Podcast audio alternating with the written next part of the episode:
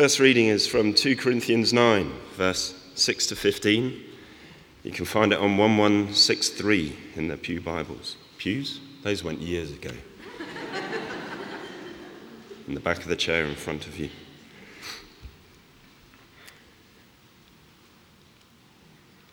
Remember this whoever sows sparingly will also reap sparingly, and whoever sows generously will also reap generously.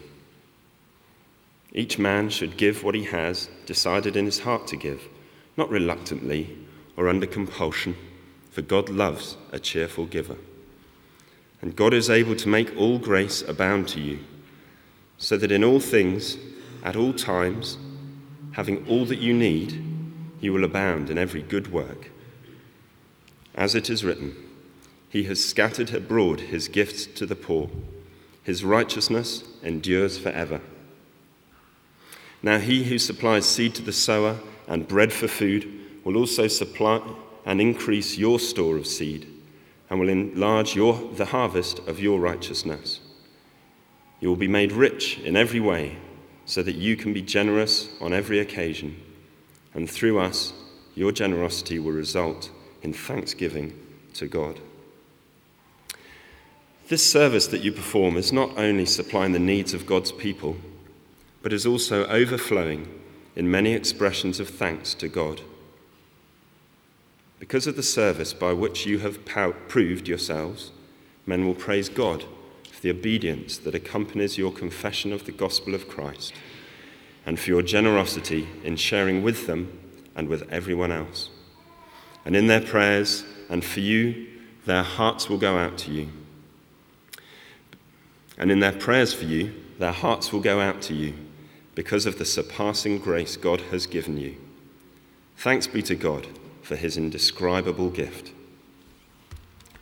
And now we're going to turn to Matthew 6, verses 31 to 33.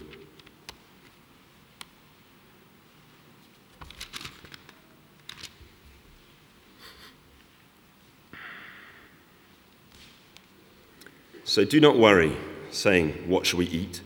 Or what shall we drink? Or what shall we wear? For the pagans run after these things. And your heavenly Father knows that you need them.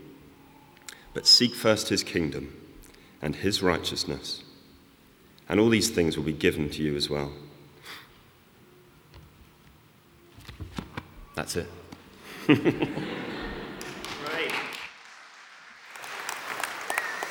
Anyone want to preach?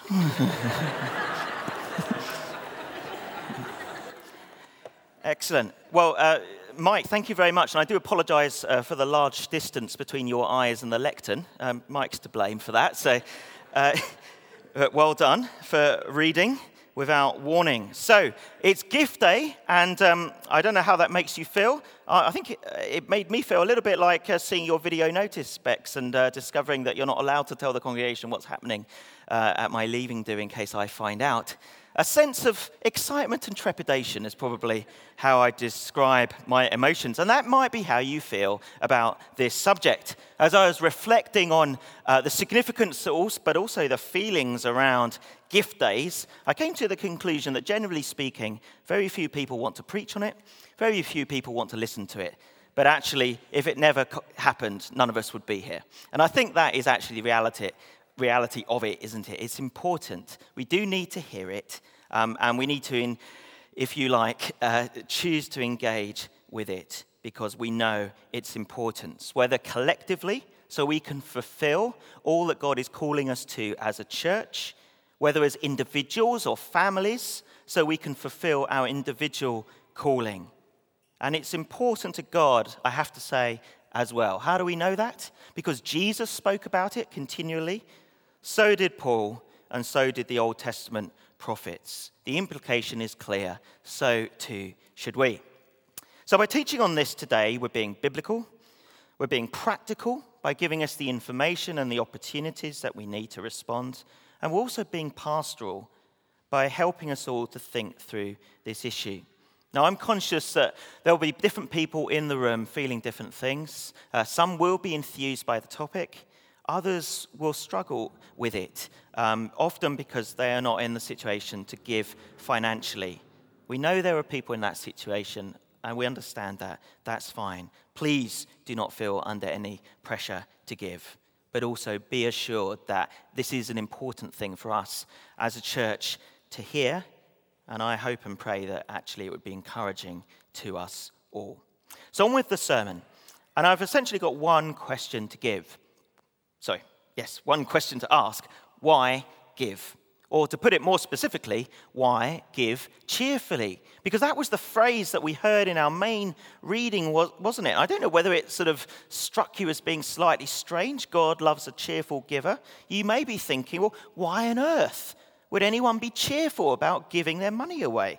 Isn't it just like paying our taxes or having our teeth pulled? What is there to be cheerful about? Maybe you're wondering that. But I certainly think this is a relevant question to explore because actually, most of us, not all of us, but most of us don't lack the means to give generously. But we may well lack the motivation. I certainly have at times. So, how can we change that? How can we get the motivation? How can we get to the point where we want to give and we feel good about giving?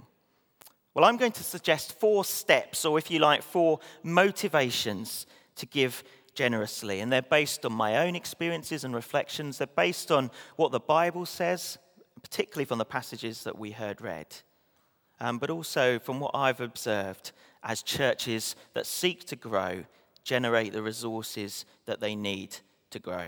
So here's the first motivation that I want to share with you. Remember how much you've been given. And I want to illustrate this with the example that Paul himself gave in 2 Corinthians 8. That's the previous chapter to the one that we heard read. And in verse 1 of 2 Corinthians 8, it says this And now, brothers and sisters, we want you to know about the grace that God has given the Macedonian churches. In the midst of a very severe trial, their overflowing joy and their extreme poverty welled up in rich generosity. For I testify that they gave as much as they were able, and even beyond their ability. Entirely on their own, they urgently pleaded with us for the privilege of sharing in this service to the Lord's people. So they weren't even asked to contribute. Yet their overflowing joy compelled them, a joy that even extreme poverty, and you can be sure that extreme poverty then was worse than extreme poverty now. Even that poverty did not frustrate the desire, because of their joy, to play their part in giving to Christians elsewhere who were in need. And we thought last week, didn't we, about how money doesn't satisfy. Remember that quote from John D. Rockefeller, one of the richest men in America? How much money is enough money? He was asked. And he replied, just a little bit more. So money doesn't satisfy. The Macedonian church didn't have any money, and yet they had great joy. Where did this joy come from? It was because of their salvation, their forgiveness, their adoption as God's children. They knew just how precious this was. And in last week's other passage, we heard it was like a hidden treasure or a priceless pearl. And spending time with new Christians today, I'm reminded of those exact same emotions. If you talk to someone who's recently come to faith, you will probably find that they are just overflowing with that joy and wonder of what God has done in their life. It's wonderful, it's uh, so contagious when we come across it. It's one of the great rewards, by the way, of helping with things like Alpha. We get to see that, and it boosts our own faith. And yet, here's the thing that sense of overflowing joy is not meant to be a sort of one off experience that you get at the beginning of the Christian journey and then it wears off, never to return again. Rather, the model that we're given, and Paul himself illustrates this perfectly in what he says about himself. The model is that what we need to do is constantly remind ourselves of the grace of God, all that he's done for us, all that we've left behind, and the sheer wonder and joy of what he's given to us. to keep coming back to the love of God shown in the life of Jesus and the death and resurrection of Jesus. He died so that we could have life. And Paul called it in the letter to the Ephesians the incomparable riches of his grace expressed in his kindness to us in Christ Jesus. Joyful Christians constantly remind themselves of Jesus' kindness to us, of God's grace. And wanting to be generous is the result. So if we're not feeling like we want to be generous today, maybe the first place to start is are you truly reminding yourself and truly absorbing all that it is that God has already given you? But what else have we been given? Well, there's so much more, isn't there? There's the wonderful gift of the Holy Spirit, the down payment of our future inheritance in heaven. Just think about it. What a privilege. God loves us and lives in us. And one day we will spend eternity with him. But the truth is, and this is probably the decisive factor, we've actually been given everything. Paul's first letter to the Corinthians tells us the earth is the Lord's and everything in it. And what do you have that you did not receive? The answer to that rhetorical question is, of course, nothing.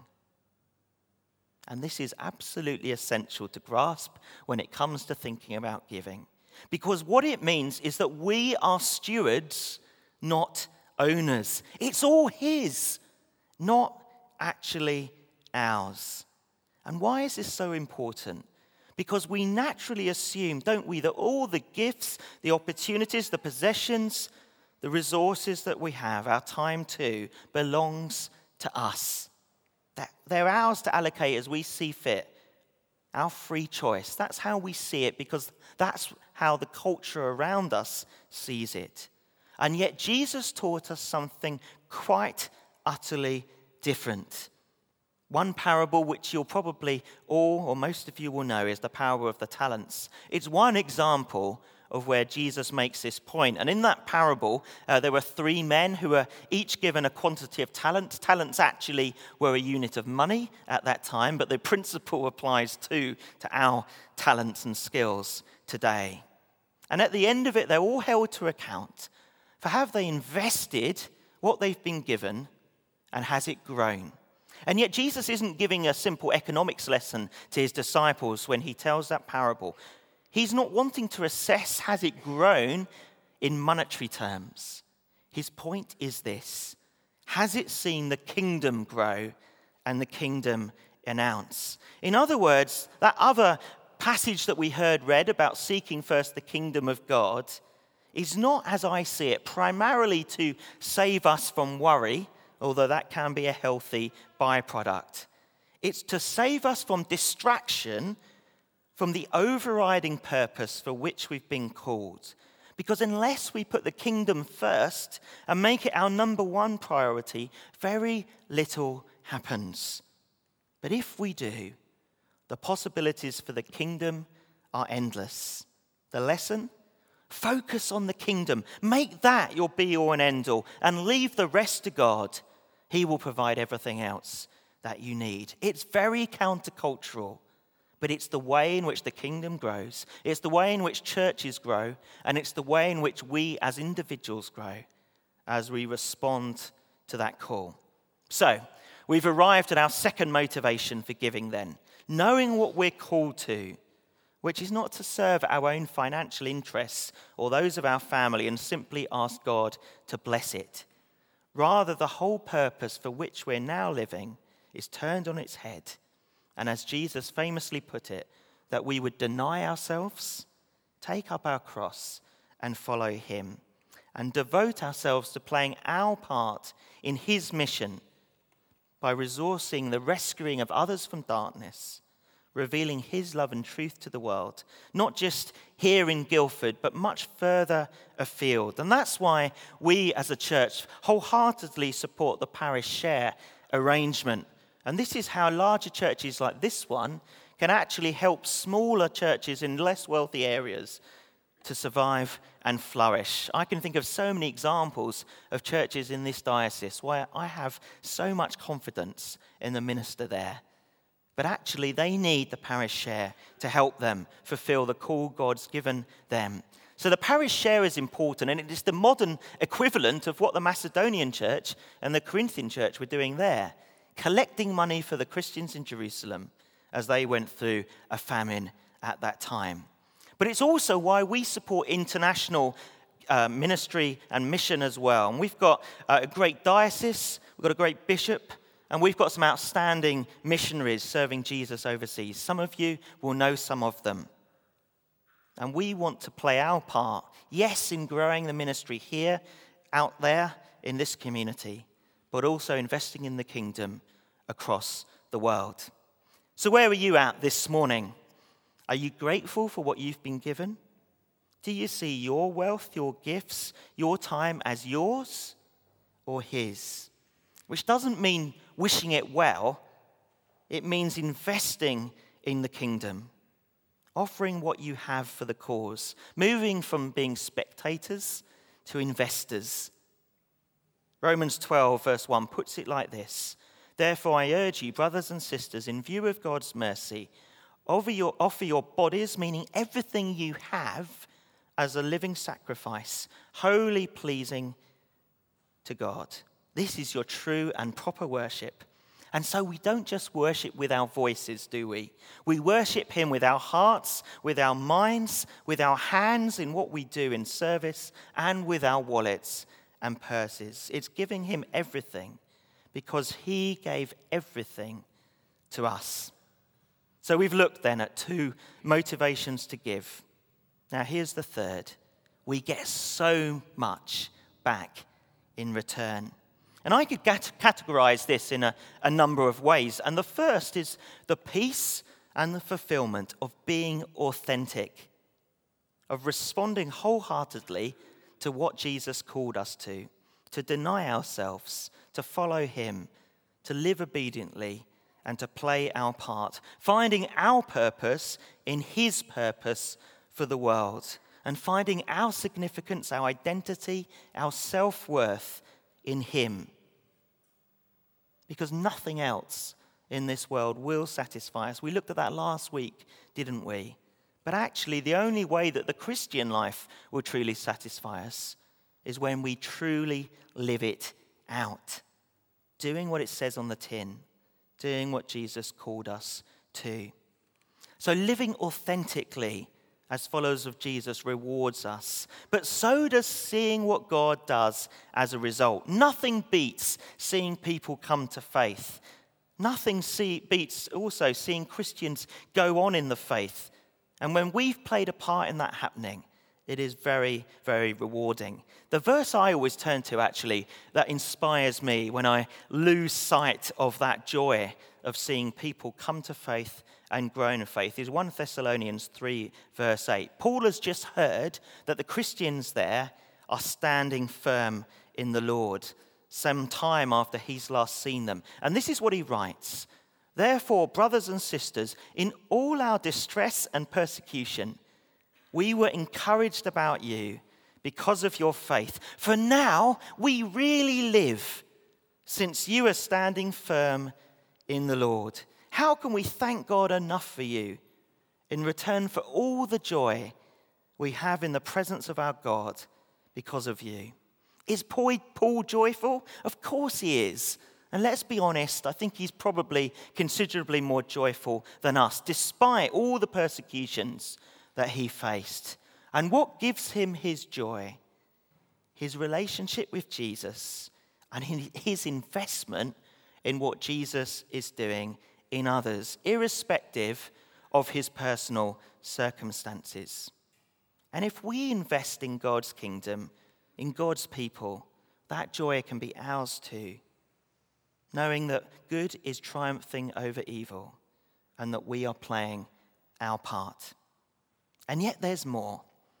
There's something miraculous about giving too, which was written throughout that passage that we heard read. Let me just give you a few examples. It illustrates that this is a gift that keeps on giving so that we can give and give again. So we read this Whoever sows generously will also reap generously. And God is able to bless, bless you abundantly, so that in all things, at all times, having all that you need, you will abound in every good work. You will be enriched in every way, so that you can be generous on every occasion, and through us, your generosity will result in thanksgiving to God. Five different verses I picked out that all say the same thing. You give to God, and He gives back. You give, and He multiplies or recycles that blessing time after time after time so that you can keep on giving generously. Now, what does this mean?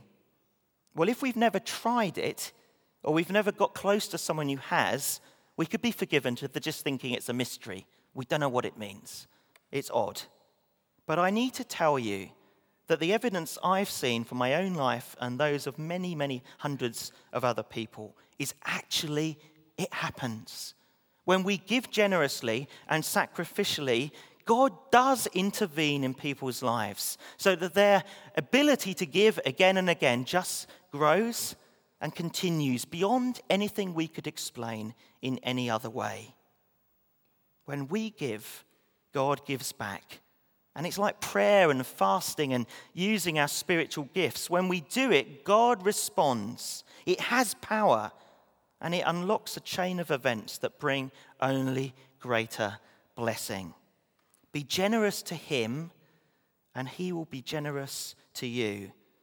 And it's a very exciting thing to experience. So now we come then to our fourth motivation, which is this look at what God is already doing.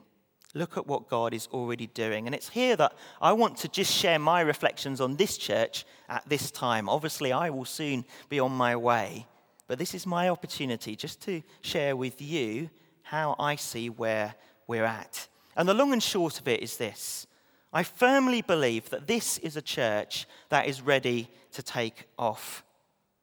God is stirring people's hearts. The Spirit is active. We've seen so much evidence of that. The harvest is coming. In fact, it's already starting to come. And this is going to be a very exciting place to be. I don't have to say that, but I firmly believe it. And what's been going on behind the scenes, looking at it from my point of view, is that God has been preparing us for the last two years, particularly, but even in the three years before that. We've been going through a rebuilding a restructuring, recruiting new staff, reorganizing our Sunday services, refocusing around mission, listening to the church, listening to God, and discerning His vision for the church to love God, to love people, to make a difference to people across this town and beyond. And we've ended up with three key priorities, which are easy to remember, and I think you'll agree are three really wonderful and crucial things to seek to do. The first is to prioritize sharing our faith and equipping us to do that and doing lots and lots as a church that gets us out there and not just expecting people to come here. So that's one priority evangelism and equipping us to do it. The second is developing our experience of community as one big family. It's a wonderful phrase, isn't it, that captures that that actually we all are valued and we all need to get to know each other and we want to experience community and friendship and support as one big family that loves and cares for each other. So that's our second priority. And the third is releasing, equipping, and empowering each of us to use our gifts, to discern our calling and passions, and to go out and put those things into practice. Now, we've only just started doing that, and yet I believe already so much has been achieved. Here are just some of the highlights in the last six months. In evangelism, we had those four fantastic apologetic seminars that were so well attended and appreciated. That was in June. We had that wonderful Trekkers Holiday Club in August that so many people across the church family made happen and was such a blessing. We had a great Alpha Supper on Tuesday, as we've heard, building on several fruitful Alpha courses and life courses in recent years. We had a great Freshers Week, reaching out at the university. Then, in terms of community, we've massively improved our welcome. We know that, don't we? That was last autumn, but we're still feeling the fruits of that now. We've started several new life groups just in the last few weeks. We've got about 25 Connect groups either started or ready to start. And next week, we're going to devote a lot of our service just to hearing about those and praying them into being and into growth. What else has happened? Well, we've had big socials like the Passover supper, the summer picnic, the volunteers' party at the rectory. Add to that all the events that the in-betweeners for young adults, S3, Cameo, put on. Add the men's breakfast, the beloved nights, and the way that they've all grown and really gained momentum. There's so much that's been done, and yet so much that can be done. We're coming closer as a community, and I hope that you're excited about that.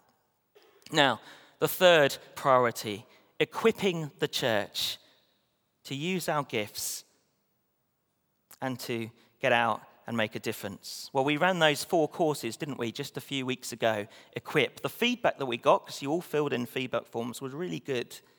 And we're currently running a new parenting course that's being trialed. We've got a new leadership course planned for January and then also the following September. It's going to run for between six and nine months. It's going to involve a lot of input, roughly every two weeks um, for the first one, which is a bit shorter than they will be after that. And what it's going to provide the opportunity to do is to pair up younger emerging leaders with more experienced Christians who've been trained in mentoring, who can help them to grow in their leadership skills. What a wonderful opportunity that is. We did that in my last church. It had a phenomenal impact.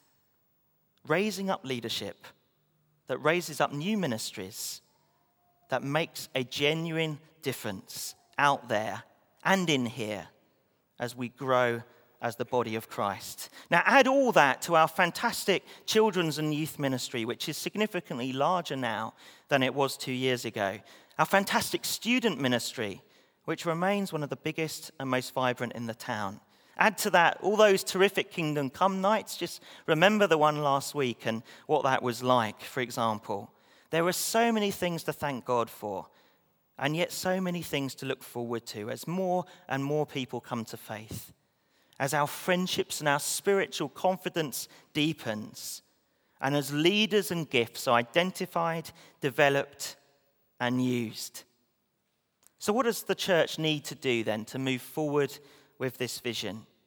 We need to raise a significant but definitely achievable amount of extra income and that will allow us to continue our investment in staffing, in training, in ministry, and in outreach, and allowing the growth that we've already experienced and the vision that we've already discerned to continue to grow and develop.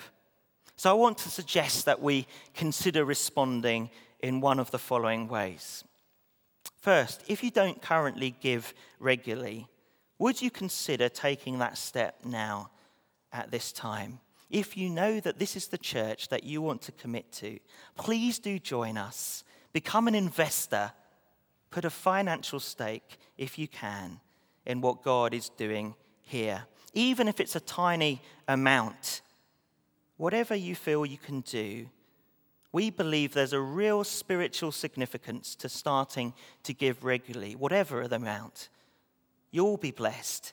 We'll be blessed and you'll be investing in the kingdom. So, what about a second suggestion? Well, if we're someone who already gives, as many of us do, would you consider increasing it to a slightly higher proportion of your income, reflecting your confidence in what we're seeking to do here? And here's a third. Maybe you're in a situation a bit like Kate and mine, where actually the most appropriate way to respond is a one off gift, and that's what we feel led to do. We want to back this vision, and I hope that you will want to too. So, in a few minutes, I'm going to ask Andy Bagwell, our operations director, to come and explain how we can give more easily He's going to explain a new method that we can do that, and also how we can give it tax efficiently, which makes a huge difference to what we can use at the end of the day. As I said at the beginning, though, if you're not in a position to give at this time, that's absolutely fine. Please do not feel you need to. And if you're visiting the church today, as many will be, especially tonight among our students, well, then just again, feel free to not to give, but whatever situation you're in, let's take the opportunity just to reflect on what God is doing here and what He's calling us to do in our future, and what, if anything, He's prompting us to do in relation to this church here and now. So I'm going to suggest we take five minutes now for silent listening to God, reflecting on what we've heard, and saying to Him whatever we want to say to Him. Five minutes is a good length of time. This is a real privilege to spend that time with God. And after that, Andy will come and explain what we can do next.